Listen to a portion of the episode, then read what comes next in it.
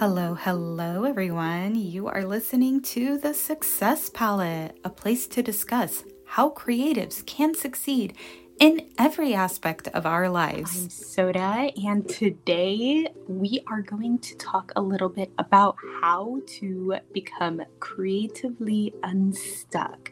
So, if anyone has ever felt that they can't get paint on that empty canvas or start that story or anything like that, this this episode is for you. And we have an amazing guest with us today, Tess, who is not only a painter, but is also a writer, a musician, and of course, a mother. So, Tess, I know that your main thing right now is writing. Do you want to tell us a little bit about your books that you have out and where we might be able to find them before we get into our topic?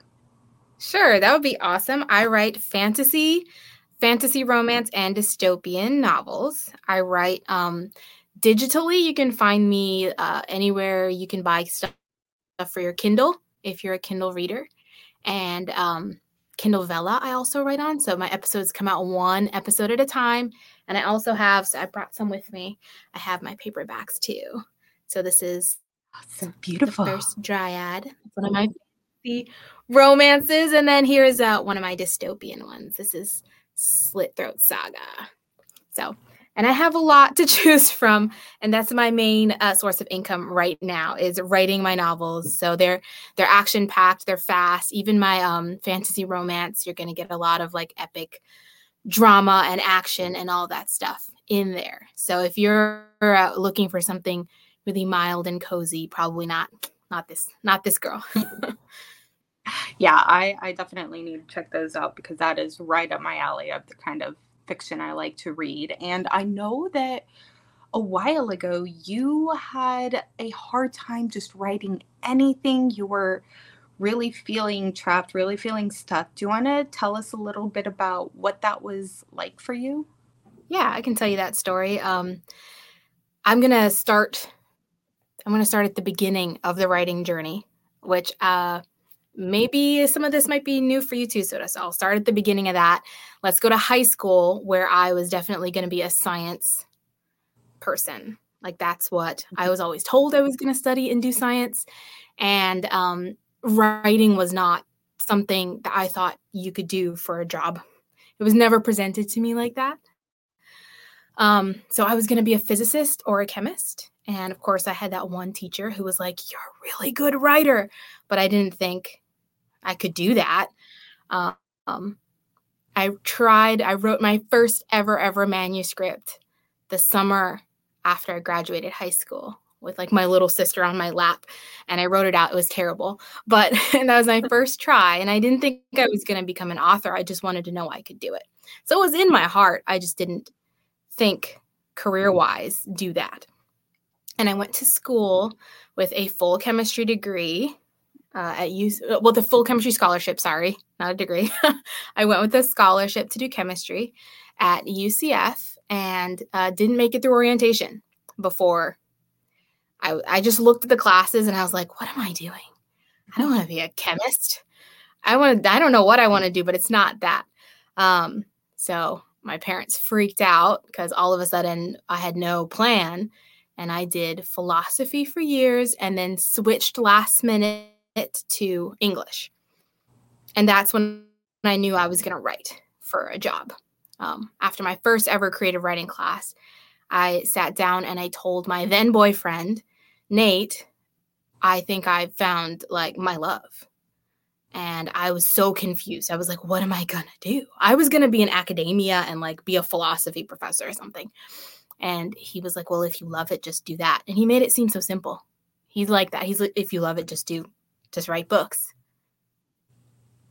so I was going to do that. And um, I got to work. It took me a couple years, finished my first couple manuscripts, put them on Wattpad just to see if they were going to go somewhere. And people liked them. So I pulled them off and I, I indie published them. And they went well. I wish I knew then what I know now, which was I was doing pretty darn well for starting out. Um, especially, we didn't have any money for promoting or anything. And right around when things were starting to take off with my first Dragon Shifter series, Core, um, just everything went wrong. We had babies. This was like, gosh, I published that book maybe a couple months before my first son was born. And he had all kinds of issues and allergies and eczema, and they, didn't sleep through the night. And then we took some jobs as well. Um, jobs doing good things, but that we weren't allowed to do pursue our own business, both my husband and I, while we were taking these jobs. Um, so all of that stress, everything piled together, I couldn't write anymore. It's like I could sit down and I could write a book, I could just flow. And then all of a sudden, boom, it was done. It was just, it's like it turned off the tap. And for the first time, I couldn't do something I'd been good at my whole life. Um, and it was just gone. There's no other way to explain that. But I couldn't do it anymore. And and Nate would tell me, just just what's what's wrong? With just sit down and write it. Just do it. Just write it. And I was like, nothing's happening. Um, so that's what happened with the the tap turning off. And and I'm a I'm a I prayed. So I don't know if you're listening and maybe you're not religious, but I did for me, I prayed and I was like, God, well, what's wrong with me? Am I broken? And God was like, do art. I was like, I was doing art because um, I had been singing and I had been um, writing and the singing also was part of the job i was doing was music and singing and we had to quit uh, because it, it, just wasn't healthy what we were doing. Um, so everything had, was gone. And he told me to do art and i was like but i was. What do you mean? So that is when i went into the garage where my friend had left from like a year ago in florida. So some old paint like some Dollar Tree paint in the hot garage. It was all like gooey and terrible because it's so hot. And some like just canvas boards, you know, that are like a dollar a piece. And she left them there from when she was doing art. And I never, I didn't think I was able to do it. So I took it out and I started painting. And my first goal was let me just make something I don't hate. And as I started with the brush, I was like, ooh, this is kind of this feels nice um, because writing is so uh, up here you know it's very abstract art and painting is so tactile uh, i especially with adhd I, I didn't know how much i liked touching my art so once i got to touch it that changed like a part of my brain kind of and then i um and then i thought well maybe i could paint something that i would be happy to put on my wall I did. And then I said, okay, well, maybe my next painting, maybe someone else would want to put it on their wall. I had no idea what I was doing. And of course, my parents came over. Gotta love your parents. And they were like, You did this? Can we have it? And I was like, You want to put my painting? Okay. Um, so check that box. Someone wanted it. My next one, I said, maybe because I was out of paint, you know, that gooey paint wasn't cutting it. I said, well, maybe I could buy some paint and we weren't working at the time either. So I couldn't just go out and buy paint. I thought, well, maybe I can make one more and I can sell it. And maybe if I put on Facebook and ask for 10 bucks, someone will give me 10 bucks for it and I can buy paint. And I did that and people commented, I said 10 bucks or best offer. And someone was like, don't short say like don't short sell yourself. Short sell, short change whatever that word is. I promise I'm an author. Um, and they gave me 30. And then in that same, from that post, my cousin, who's an amazing charcoal artist in Nashville, I didn't I didn't know she was going to do this, but she just mailed me a box. She like tapped all her art artist friends and they mailed me this big bin of supplies. Paintbrushes and palette knives and paint and I that's when it started. So I paint and I sold it, and I paint and I sold it. And I did that for a couple years. I sang. Um, and I still thought I couldn't write. So I'll pause there because I talked a lot. if you have any questions for me or anything. and then no, we no i uh, i love your story because i mentioned to you before that i had the opposite where i couldn't draw i'd been drawing my whole life and i just couldn't and then i got into writing and then ai art and a couple other things and that really helped spark re-spark my love for drawing so i i just love how the different mediums can really help you know spark each other you know? Yeah. Creativity is cool like that. Yeah and it's interesting how you could kind of add creativity to anything really. I know right now you were able to kind of get back into writing after feeling that confidence and success with art. How has it been for you to kind of transition from one focus to another when it comes to the way you express yourself? Yeah. Um so I painted full time for a while, sang some as well, um, mostly live, so I don't have a lot of recordings, but um, painted and sold those even uh, during COVID, moved across, back across the country and kept doing those. Um, oh, this is a fun fact. I, during COVID, broke my dominant hand. I like broke my wrist. I slipped. It's not a very fun story. I slipped down one stair and like braced myself. And er, yeah. Um, so I just learned to paint with my left hand, with my other hand so I could still do my commissions. So I have my favorite, like I'll go through my pictures of my paintings, uh, you know, on my website and see, and I'll remember like I did that one with my left. That was my first left hand painting, or like, and um, my clients didn't really know, but I know that I figured out how to be ambidextrous there for a minute. So I did that, and I I did what I could with writing. Like I put out a bunch of poet, a lot of poetry because they were short and quick and I, you know, tried to do that. Um, but it's not the same as writing a novel, not the same as writing long form. And it was 2021, I think. And I was hanging out Christmas Eve, and my husband's grandpa tapped me on the shoulder and he was like, Tess, you need to try this.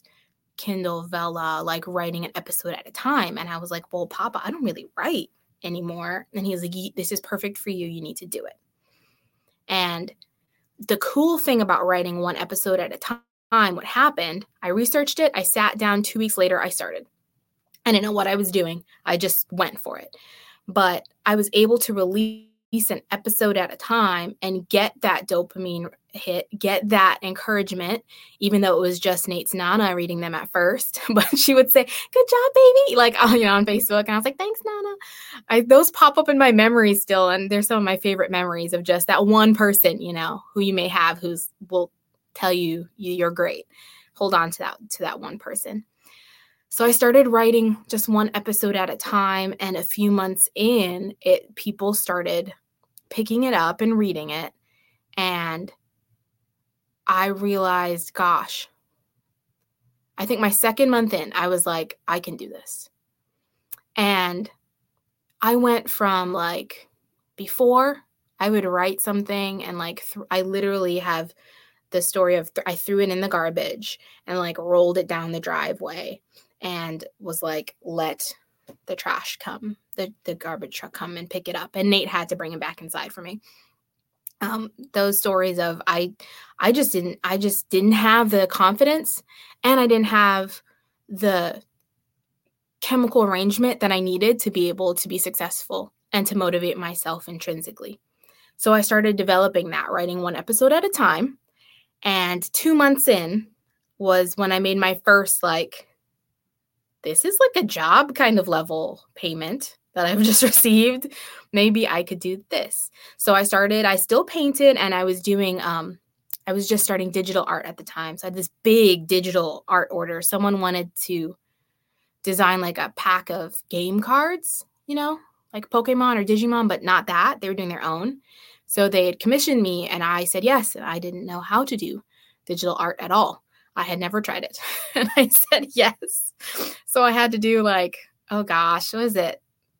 I think it's over 100 um, digital pieces at the same time. I know. Thank God he hired me, right? People are so interested. He's thank you, Hunter. Um, but yeah, he and he's super encouraging. One of my best clients I've ever had. But I was doing that at the same time I was writing, so I had to finish that up, and it just started flowing. And I would say, and now I'm full time. That's so a few months into it, I was able to transition to being a full time writer, um, which I'd never been able to accomplish before. And just a few months ago, I hit the same level where I was when I quit, if that makes sense. So, um, I quit and all my sales are like, and then I had to like, like work to get it back up. And finally, I just uh, you know i i can see it that like all right i made up for it i have the readership i have people with me and that's that's the coolest part is building a community around the work now so if i could say one of the biggest differences between writing alone and throwing my manuscript in the garbage and i think we talked about this a little bit uh, last time you and i chatted too that it's so hard to find a community when you're a writer um, and when you're an artist, especially when you're an artist, you can. it's difficult, but creating a community is part of uh, the calling for me. So I find just as much joy in doing my art as I do with pulling other artists together and working with my readers and um, seeing what they're doing and what's inspiring them in their lives. So, and that will make it much easier when you have wobbles, then you have people around you so you don't just fall over, you know, they're holding you up. Yeah, and the thing is that if you really really put yourself out there and really search, you could find so many niche communities like painters who have disabilities and our parents and struggling with this thing. And you could find like a small community for that or make your own little community because there are people like you you know? So i love that about the internet and social media. While we're on the subject, I would love to shout out a community that has changed my life called Women into Networking. Now, this nonprofit organization is perfect for anyone who wants to turn their passion into profit especially those who are in marginalized groups or want to support marginalized groups in their business. Find out more at wincommunity.com slash become a win member. Now back to our interview with Tess. You were talking about how with Kindle Vella, it made it very easy for you to do these bite sized projects. A lot of us with ADHD or on the autism spectrum, we tend to either jump right in and then overwhelm ourselves because we get really really obsessed and have these huge expectations. I mean anyone really but especially those of us who are neurodivergent. Um, and then we burn out and then we lose hope. And i didn't know if you had any um, any advice or input for those of us who do have this habit of just kind of instead easing our way into a big project or a new hobby and having realistic goals and bite sized chunks, whether it's again with art or music or writing, whatever. Um, I'd love to hear your thoughts on that. Absolutely. Um, uh, yes, that is, it is true. And especially for something very long form. Like if you're a very detailed painter and it takes a long time, or you're trying to create a whole album, if you are a musician, um, or anytime you're trying to write a novel, that's going to take you time, and you're usually uh, might you might run out of what you need to get you there. You might run out of the dopamine. You might run out of interest. So, so here's let me give you a couple. For me, uh, and I didn't come up with this, but it works. Um, there's three things I have to make sure that I have for any project, or else I will quit it. Guaranteed. And I know this about myself, and I've learned, and I have to hack my own brain, and I have to work with my, myself and be honest with myself. The three things are um, interest, skill, and challenge or risk. So if any of those are missing, I will. Um, and sometimes, of course, change careers.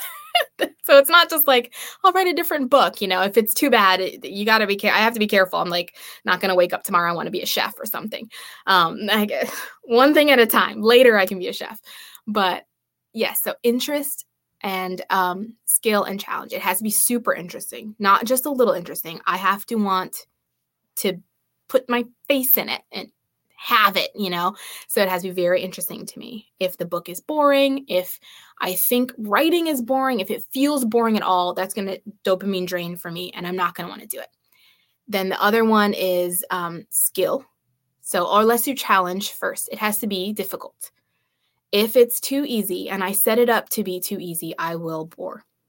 If I think that's easy, I won't do it. I'll put it at the back of my list. But if I challenge myself, then I will push to get it. And then I my reward system kicks in, my own reward system intrinsically. So if I think it's challenging to me, I want to do it. Um, and then I start building in the habit of my own dopamine rewards.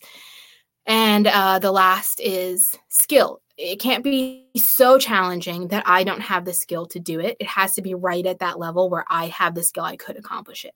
And then as my skill develops, I have to increase that challenge. You can't keep the challenge level the same if your skill increases. And it will if you keep practicing whatever art you're doing. So when I look, look at whatever project I'm about to tackle, or if I start getting bored, or if I feel like I'm burn, you know, burning out on it, one of those three things is wrong. Either I'm not interested, which then the question is, what can I do to become interested in this? So if I'm writing and I'm like, well, this is getting boring, like I wish I was painting or I wish, you know, I just wish I was, maybe I should watch Netflix. Um, I'll change up the story. I'll do something like, just, I'll do something to it. Uh, my poor readers are like, "What's happening?" Is a Tess got a little bored, uh, so can't can't get bored. I'll make it interesting for myself, right? I'll take on a project that I don't know how to do because that's interesting to me to challenge myself to do it. And there comes the challenge. I have to have high enough stakes in that project in order to push myself. So if I know I can write a thousand words in 60 minutes, then I will set my timer to 45 and I'll gamify it and I'll make it faster. I'll make it easier, you know, not fat, harder. I'll make it harder for myself. Um, and once I can do it at 45 and that's been easy and I've done it a few times, I'll put it at 30 until so some way to gamify it for me usually works. Um, i'll tap on a friend and be like let's race and we'll sprint together. Or i'll if i'm painting or sketching i'll pick something more challenging and switch it up or i'll you know add wings i don't know something i don't know how to do. And um, yeah then i develop the skill. So you got to be right at that like i have to stretch my skill a little bit if i'm too proficient at it then like i said I'm not going to want to do it. It has to be just that little bit of riskiness. You know, can I can I do it? So I'll set my goals for that as well. I set my goals knowing myself. And that's going to be different for me for you. If you're a more low risk person, you might not need to set your uh, goals the same way I set mine. But I'm a high risk person, so I know I need to set mine risky. I have to say, all right, Tess is make, writing 10 books in 2023 you know? And and i i need that like i don't know if i can do that. So i'm going to do that. I need that. But you got to set it for what's right for you. Maybe it's one book in 3 years or maybe it's you know the size of your canvas. Maybe that might be intimidating for you then that's probably a little indication that you should give it a try and see what you can do oh my gosh i love those ideas i've never really heard it explained like that before. So I'm gonna have to again re-listen to. It's a good thing I'll be re-listening to uh-huh. this when editing and everything because this is just like so much applies to me. So I know that introducing motherhood in your life and other, you know, breaking your hand, things like that, when you can't have your priorities the same as they used to be, whatever circumstance it is, it can kind of feel like, oh, it's not my priority. Now I just, you know, kind of throw it out the window. What are some ways that from your experience such as again being a mother that was a big thing for me where i'm like oh i can't make it my priority guess you know art, writing, whatever is not for me, what are some ways that we can still like try to keep those hobbies or side jobs or just some sort of creativity in our life when we can't make it our top priority? Mm, it's a good question. For me, it's very interesting the the idea of priorities. I would say I think I have a, a pretty holistic view of my life and my priorities would be a harmonization in my life. So there aren't really uh, separate parts to me that I have to like uh, only concentrate on this one or that one. It all flows together. So my kids, my parenting, I could see those as separate things. My art, the business side of my art, um, the business side of writing, I could see those as separate entities, but usually to me, those are together. Um, so I had to come up with a way, and it took it took time, and I'm still learning uh, to make those parts of my life work together and be in rhythm, and not be me cheating one of them. Otherwise, I knew I would end up like 60 years old and very unhappy with how I spent, you know, the, the first chunk of my adulthood. Um, especially with my babies being sick, that was really difficult at the time to I mean, if your kids are if anything's going on with your kids, it's just hard to do work. you have little babies or toddlers, it's hard to do work other than be with those babies and toddlers. But I'm still doing what I'm doing, even when I'm I'm not. And what I mean by that is so I, I I wouldn't see myself as I'm an author, that's who I am. I see my work as evidence of who I am. I see it as a reflection of who I am. Who I am is is me and everything that I do is evidence so I can see for myself who I am and then have that confirmation. Um, being a parent, being a mom isn't who I am. I'm me. And if I'd never be, become a mom, I'd still be me. And becoming a mom doesn't change who I am, but the action of being a mom and the work of being a mom and the creation that I'm doing, that's evidence that I get to see who I am. I, if I hope that I'm I'm making sense, but um, so I'm carving. I wouldn't say carving time. I'm creating spaces for all the things that I want to do so that I can see myself. The way that I raise my kids isn't separate from how I do my art. And how I do my art isn't separate from the way I raise my kids. It's all me, and I'm doing all of it. So I raise my kids with the same intentionality as I write my books and I connect with my readers the same way that I raise my kids. And when I think of it that way, it all flows together. So when I'm with my kids, I don't think I'm cheating my work. And when I'm writing, I don't think I'm cheating my kids. I'm expressing myself. And doing that is going to make my kids stronger because they get to see their mom do that. And they I'm modeling for them what they need to do in their lives. I don't want them to grow up and think, you know, I have two boys. So let's say that they do grow up and marry um, two two women and they have kids. I don't want them to think my wife is a mom. And that's what she is. And that's what she does. I'm a dad and that's what I do. I work at this job and that's who I am. Those are reflections of the people doing them. So if I can model it for them, then they're seeing practice of someone creating evidence, and they can do that too. Um, so no matter what they end up doing, they have that ability to say, I'm not the thing I'm doing.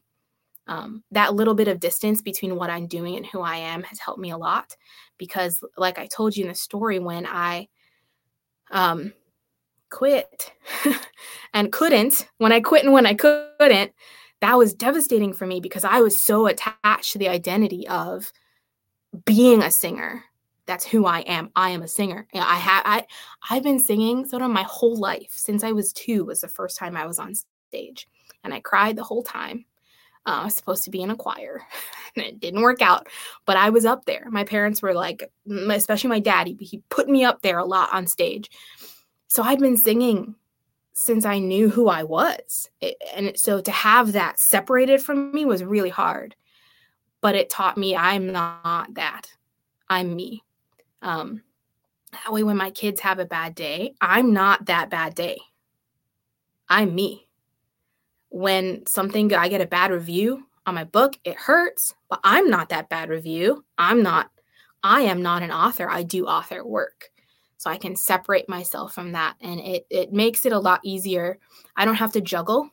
I feel more uh, in tune with all the parts of what I do. So that's my that's my little answer. I'm like literally holding back tears because like it was exactly what I needed to hear in my own life. So I really appreciate you for coming in today. And do you have any parting words before we end for today? Oh gosh. Um hmm. yeah, I will say if what you're doing the work you get to do, no matter what it is, is evidence of who you are, um, go do it because you are worth the life that you're creating. You're worth it. Don't not do it. And um, I'm glad I I did it. I'm glad I'm doing it. I'm glad I'm doing that work because I deserve to see myself the way I am. And you deserve to see yourself the way you are your work is just a tool to help you do that. Um, so don't put all of your identity into it, but gosh, go do it. You need you need that. I think I wouldn't even say you need it. You deserve it. You're worth it. You're worth the work that it takes to pursue your creativity, to pursue your art, to pursue your dream. Don't let anyone tell you that you're not because at the end of your life, whatever evidence you've made is what you're going to have to look at. So go for it. Don't not do it. That's what I tell Yay. my people. yes. All right. And again, going to link all the books down below if anyone would like to check out Tessa's writing. If you're looking for a fun holiday read this season, check out Tales of Christmas Villains. I had the privilege of drawing caricatures of the five authors involved with this anthology, including Tess here, who has a cute story about Jack Frost and a mermaid. So if that sounds interesting for you, please check out the show notes notes. The link will be available there. And thank you for listening to this episode of The Success Palette. You could check out our social media and additional episodes over at thesuccesspalette.com. And please make it a successful week.